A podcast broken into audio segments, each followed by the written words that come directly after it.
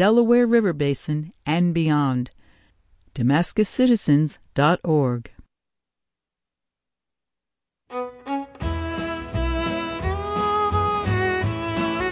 This is Rosie Starr for Radio Catskill. Welcome to Farm and Country, locally produced radio about rural life in the Catskills and the Delaware River Valley. On today's show, Keith Hubbard has a Star Talk report on the appearance of the sun on the summer solstice. Adrienne Picciano has an archived Garden Girl report on the botanical Latin that helps name your plants. In her segment Now You Know, Stephanie Phillips speaks with Mike Medley from the Mamakating Environmental Center in the Bashakill area. The topic of their conversation is hiking recommendations. All of that coming up on today's Farm and Country here on Radio Catskill.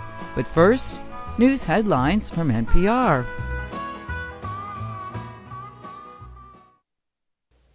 Live from NPR News, I'm Barbara Klein. A hardline cleric has been elected president of Iran. Ibrahim Raisi won yesterday's election in a landslide, though turnout was at a record low. Backed by Iran's supreme leader, Ayatollah Ali Khamenei, Raisi will succeed the more moderate Hassan Rouhani. The first tropical storm of the season to reach the U.S. is dumping heavy rain and bringing strong winds to the Gulf Coast. NPR's Amy Held reports Claudette is expected to sweep across the southeast. Louisiana is under a state of emergency with coastal residents urged to keep off flooded roadways. By early Saturday, Claudette was packing winds up to 45 miles per hour and a lot of rain. 5 to 10 inches, with isolated totals up to 15 inches. Eric Blake is a hurricane specialist with the National Hurricane Center. You know, right now we're most concerned about the flash flooding risk. He says the storm will weaken as it moves inland in a northeastward direction. We expect it to move into Mississippi and Alabama later today and then into Georgia and the Carolinas Sunday and Monday. By early next week, the storm is forecast to move off the coast and back out to sea. Amy Held, NPR News.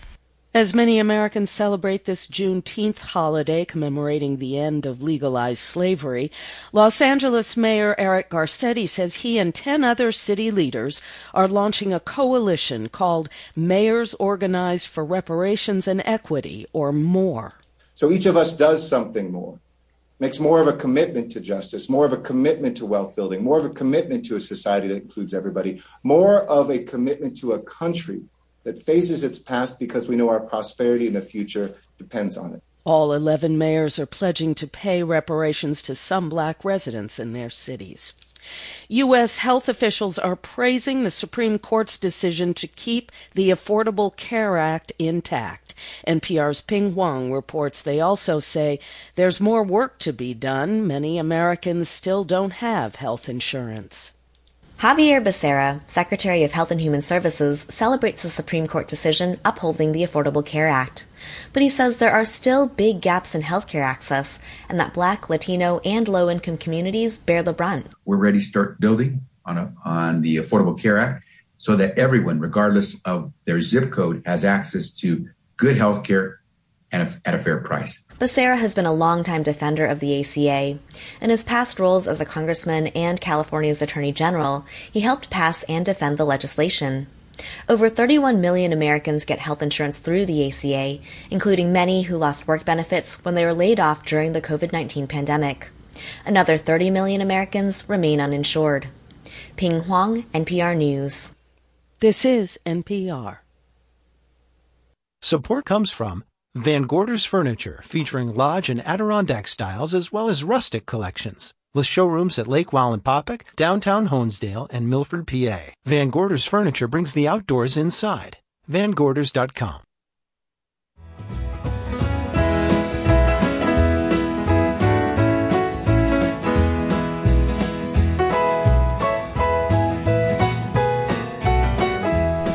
This is Rosie Starr. Welcome back to Farm and Country. Coming up on today's show, Adrienne Picciano has an archived Garden Girl report on the botanical Latin used to help name your plants. In her segment Now You Know, Stephanie Phillips speaks with Mike Medley from the Mamakating Environmental Center in the Bashakill area. The topic of their conversation is hiking recommendations. But first, here's Keith Hubbard with this week's Star Talk report on the appearance of the sun during the summer solstice. Thank you for joining us for this week's locally produced Farm and Country.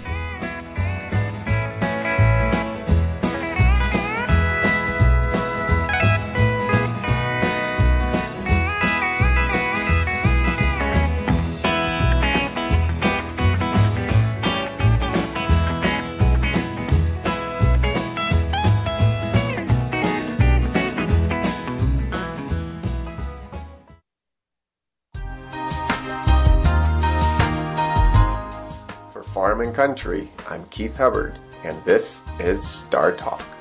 Tomorrow will be the summer solstice, the day when the sun reaches its most northern point for the year. Even though the summer solstice actually refers to the moment when the sun reaches its peak in the sky for the year, we refer to the day in which this occurs as the summer solstice. Derived from two Latin words, sol meaning sun and sistere meaning to stand still, the term solstice describes what the sun appears to do. If one were to observe the maximum height of the sun each day during the weeks leading up to the summer solstice, one would notice that the sun climbs higher and higher in the sky until it comes to a stop on the summer solstice. The summer solstice is the longest day of the year, and tomorrow we will see 15 hours and 14 minutes of sunlight. Those living north of the Arctic Circle will see 24 hours of sunlight today, and anyone south of the Antarctic Circle will not see the sun at all. For those living on the Tropic of Cancer, 23.5 degrees north of the equator, the sun will be directly overhead at noon. Cultures from around the world have celebrated the solstice for millennia. The solstice marked the start of the new year in the ancient Egyptian calendar, and it was a time of social equality in ancient Greece, and the Sioux tribe held rituals honoring the sun on the solstice. Head outside tomorrow and enjoy the longest day of the year. If you have any questions, comments, or ideas for future Star Talk segments, my email address is startalk at farmandcountry.org. For Farm and Country and Star Talk, this has been Keith Hubbard reminding you to keep looking up.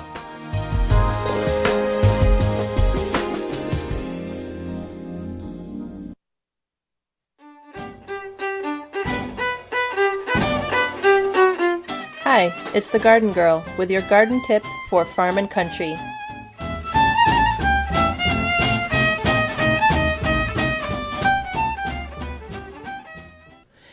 A little botanical Latin can go a long way, even for the novice gardener.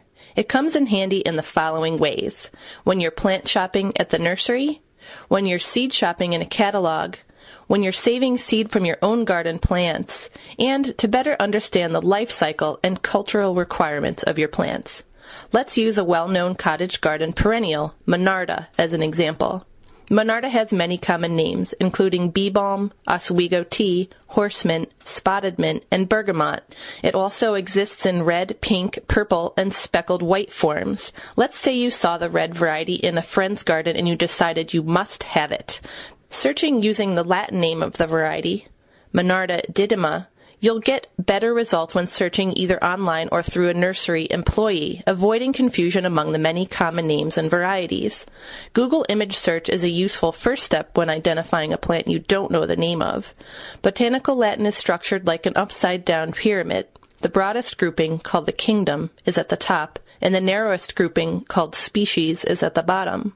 The grouping order from broadest to narrowest goes kingdom, phylum, class, order, family, genus, then species. For a gardener's purposes, you really only need to pay attention to the last three naming categories family, genus, and species. Using our red flowered Monarda as an example, the family is Lamiaceae, the genus is Monarda, the species is Didyma and the name of the common red variety is Jacob Cline. What does each part of a plant's botanical name tell you? Each level of classification or grouping gets narrower as you move to the bottom of the upside down pyramid, with fewer shared characteristics among its members.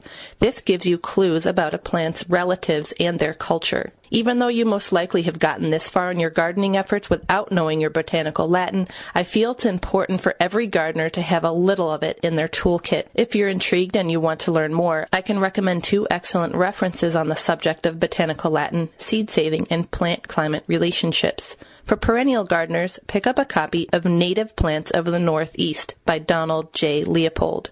For vegetable gardeners and seed savers, Seed to Seed by Suzanne Ashworth will be your Bible. And that's your garden tip from the Garden Girl for Farm and Country.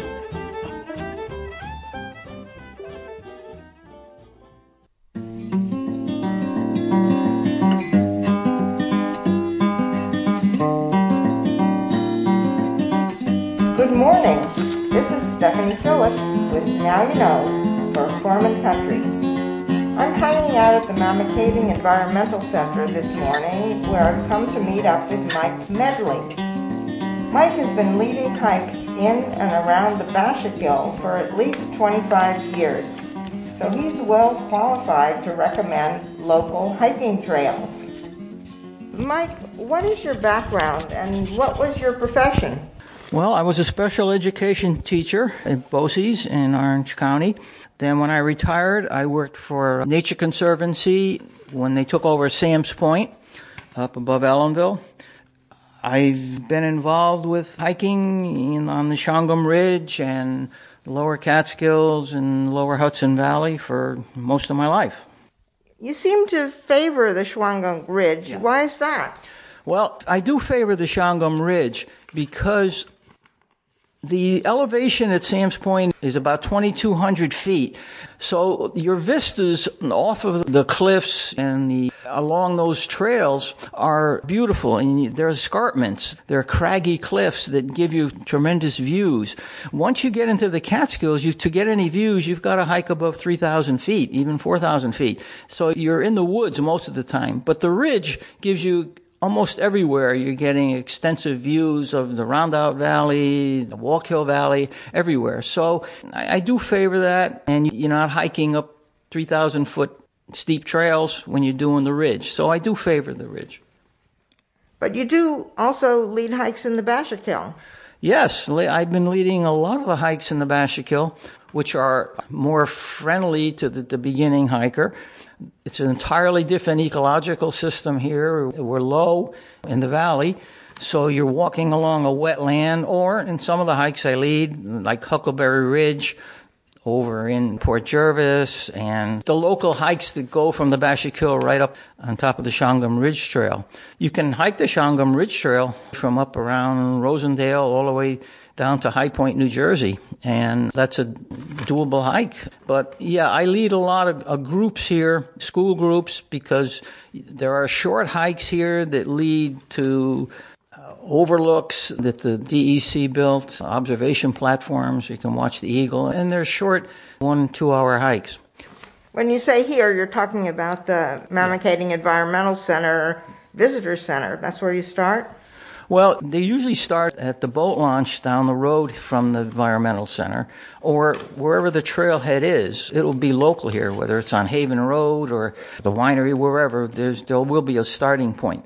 And some of them you have to drive a little ways to get to the beginning. Like Huckleberry Ridge is over by Port Jervis, which is one of my favorite hikes. So usually we give instructions on where to meet, and they differ for each hike. Are there parking lots at all the trailheads? That's a good question. For the most part, there is. Most of the hikes I go on that I lead from the Bashakill, yeah, there's plenty of parking areas. Some are harder to get to. They're a little off the beaten track. But yeah, usually because most of these trails are, the DEC maintains them or New York, New Jersey Trail Conference, they're official parking lots. You're not parking along the road very much. Can you pick up trail maps at the visitor center? How would you find out where those trails are? Well, for the Bashakill, we put out a calendar of events which lists all of our hikes, canoeing trips, bird watching things. And that those are the, our local trails. But if you're going to hike The Shawangunk, uh, further afar, like you're going to go to Mohonk or Minnewaska or everything, all of these organizations have, most of them visitor centers where you pick up your trail maps, and they even lead a lot of their hikes. And they're all advertised each organization, the Bashakill, uh, Sam's Point, they, they all put out publications, as does the New York, New Jersey Trail Conference. The Bashakill calendar is online on the Bashakill calendar is online. Yeah, almost every weekend there's a hike out there. And they have other programs too. Yes. Yeah, there are many programs and they're well received. Yeah, if you want to read us just a couple to give us a, an idea of what kinds of programs. Sure. It's the Bashakill Area Association is the name of the organization, yes. the BKAA. Yeah. And it's, it's, a large organization. We have a board of 10 or 12 members and, and about 800 members too. And some of the, the events, there's a beginning birders program, a spring migration warbler walk. There's hikes, the Gobbler's Knob, the D&H Canal Trail. There's a presentation on herpetology by Bill Cutler. There's nature walks. There's a moonlight walk. There's uh, a common snakes program, kayak program, star watches. Covers a lot. So that's just the current events schedule. Yeah, those events that I just mentioned would probably go from April all the way through October. And there are lectures as well on particular local flora and fauna. Yeah. Here at the, the visitor center, they have a regular, you know, Pam Golden gives many presentations. Yeah, we interviewed her about possums mm-hmm. and then more recently about coyotes. Yeah. Can you offer some specific suggestions for easy trails if you're just a beginning hiker? Yes, a lot of the trails around the Bashakill are easy hikes. You can pick up a map for any of these hikes at the visitor center.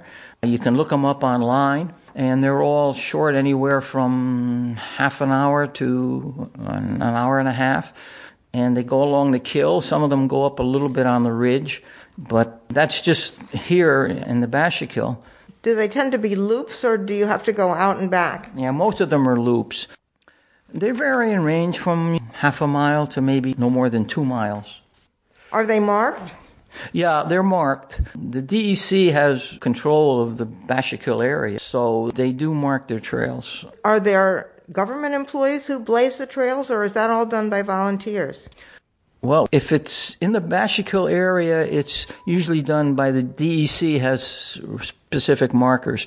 But if the trails coincide with like the Shawangunk Ridge Trail, which runs a little bit above the Bashakill, those markers were put in by the New York, New Jersey Trail Conference because they manage a lot of those long distance, harder trails. And they intersect with some of our trails down here. So it's a combination. Some are maintained by DEC, some are Trail Conference, and maybe even some of them the state. So depending on where the trail goes and what it intersects with, and because a lot of these things join, the trails join.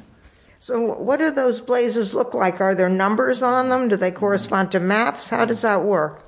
They're usually color coded yellow, red, blue, and they will have the, the marker on the, uh, it's, it's, a round metal disc which will have the initials, like Shawangunk Ridge Trail will be SRT. So there, will be some indicate, like long path will be LP. So they usually have markers on them. And the Appalachian Trail, which runs through here also, they just use white blazes, the real long distance trails. And the Catskill trails too have the round discs that the state uses for their trails. So some of them are, will tell you the name of the trail, and but others will just be color coded. But usually they're all marked. If you're going along one of the trails here in the Bashakill, what are you likely to see? What are the kind of vegetation? What kind of animals? Oh, you see quite a bit, depending on when you're there. I've had interesting encounters. The usual animals would be deer, bear, which actually is quite a few of them around. You've actually seen bear. Oh yeah, we have pictures of them swimming in the Bashakill, and you, we see them on the trails frequently, crossing the trails. a real rare sighting would be an otter we do have them here. We can't see them that often. And then you have your usual raccoons and. Do you have porcupines and beavers? We have beavers. In my area, I've actually seen a mink. Yeah, we see mink. Well, mink like very clean water, cold water. So you usually see them. I see them fishing around stream beds a lot. And along the Neversink, I see quite a few. But generally, not right here, not on the kill, because this is this is a warm water ecology. But yeah, they could be around. The fauna and flora are pretty diverse. I'm not an expert on flora, but you know, the wetland has a lot of invasive species. That's our big concern. What about snakes? Do you run into yeah. them? Yeah, we run into snakes. Most of them are, are non poisonous. Down here in the valley, all the copperheads and rattlesnakes are further up on the ridge where the dry, rocky areas are. But down here we have all the common water snakes. Bill Cutler runs a wonderful program on snakes. There are no water moccasins, there are no poisonous snakes down here, but we have all what you would usually see down low. Well, there are many different kinds of water snakes, but they're all non poisonous. What are some of the more difficult trails in the area? Well, most of the northern Catskill hikes will be pretty difficult, but just here locally, probably one of the best hikes and a difficult hike is technically not in the Catskills. It's Breakneck Ridge. Breakneck Ridge is a steep trail overlooking the Hudson River and West Point down below Beacon. Lately, that's been a very popular trail with people from New York City coming out. So popular that the DEC put staff there because there's so many people parking along the road. But that's the most dramatic hike because it's, it's a sheer, it's almost like climbing but it, it's a trail and it's doable and many people use it. It's fantastic because it overlooks the Hudson River and West Point and uh, that whole area. But that's a little further south than here. I've done that many times with school groups. There are rattlesnakes up there that, I've encountered, but that's the most dramatic one right here. But there are many hikes off the Shawangunk Ridge too that are kind of nice. I do one over by Port Jervis called Huckleberry Ridge, that's got beautiful views. It's about a four hour hike. It overlooks Port Jervis and the 209 Valley. I do that hike once a year. The Sam's Point hikes are all beautiful. They all go along the ice caves. All those ridges up there all have beautiful views. The highest point at Sam's Point is like 2200. That's the highest point on the ridge. The hikes go north up towards Rosendale and then they so that, as far as local scenic views, Mohonk, Minnewaska, and Sam's Point have all have tremendous views on, on all their hikes.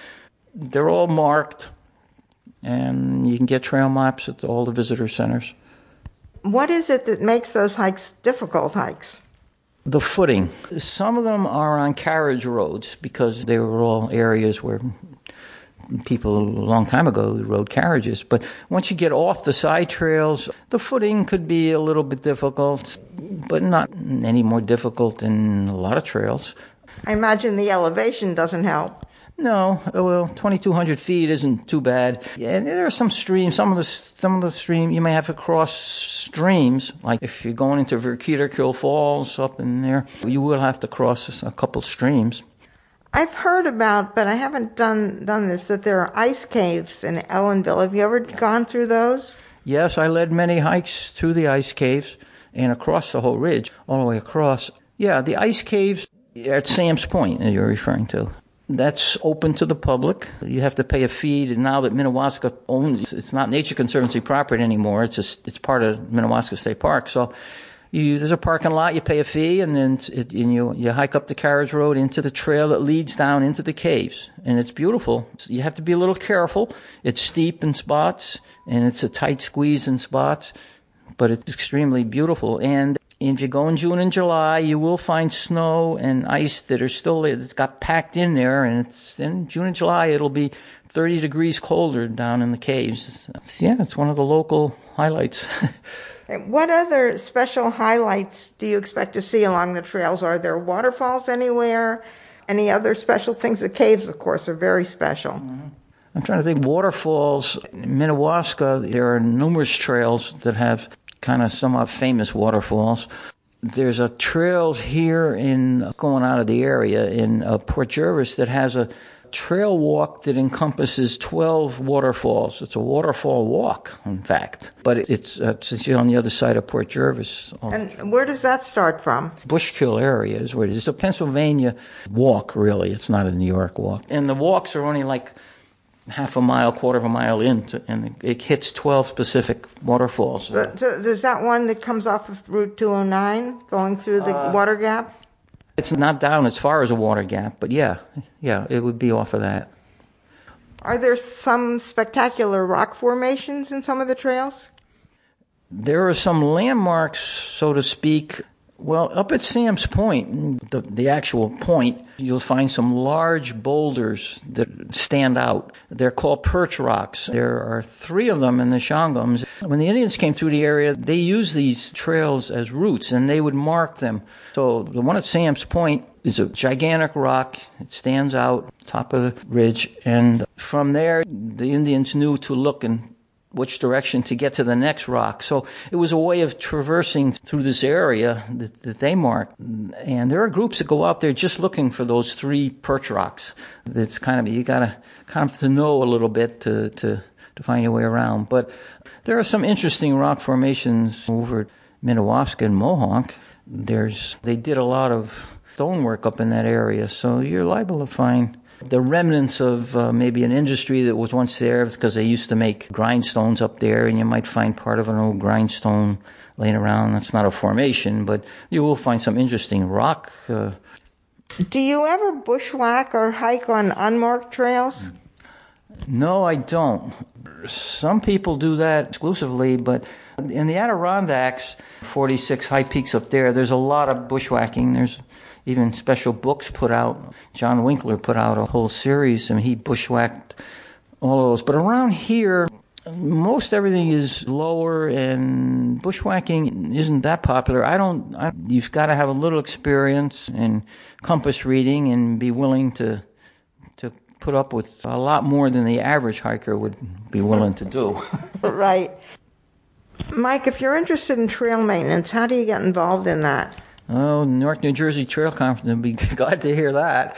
They have an extensive network of groups that do everything. I was on a trail conference for a while on a trail maintenance crew, but my job was just to clip the trails and keep them open and make sure they were well marked. You can go to any degree on that. The trail conference has groups that actually build trails and they stop the water from running down trails. They have sometimes heavy machinery and tools to do heavy duty rock moving.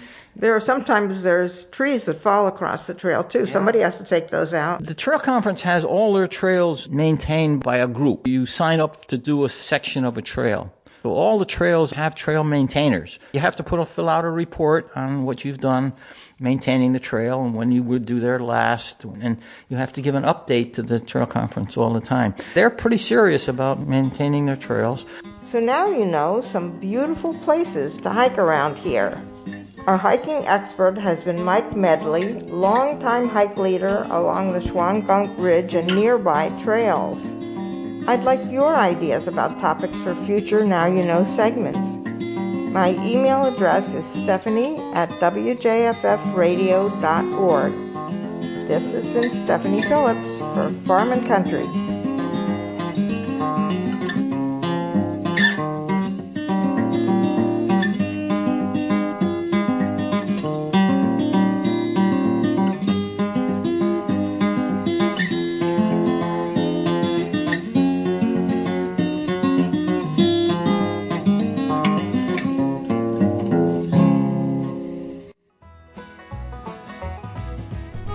Hope that you enjoyed our show this week with production by volunteers Keith Hubbard and Stephanie Phillips.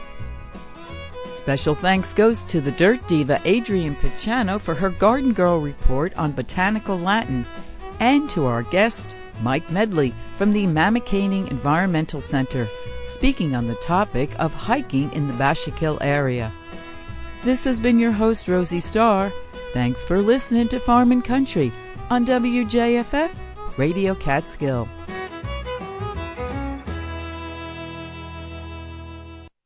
Support for Farm and Country comes from Damascus Citizens for Sustainability, a community supported, science based nonprofit taking legal actions providing tools for action and raising awareness of fracking damage since 2008, proactively protecting public health in the Delaware River Basin and beyond.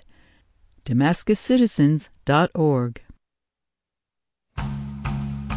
Here's an invitation for you to join the party here at the Retro Cocktail Hour, where the swinging sounds of the space age bachelor pad come alive. Every week we serve up classic tiki tunes, private eye jazz, groovy bossa nova, and other incredibly strange music. I'm Daryl Brogdon. Join us for a high five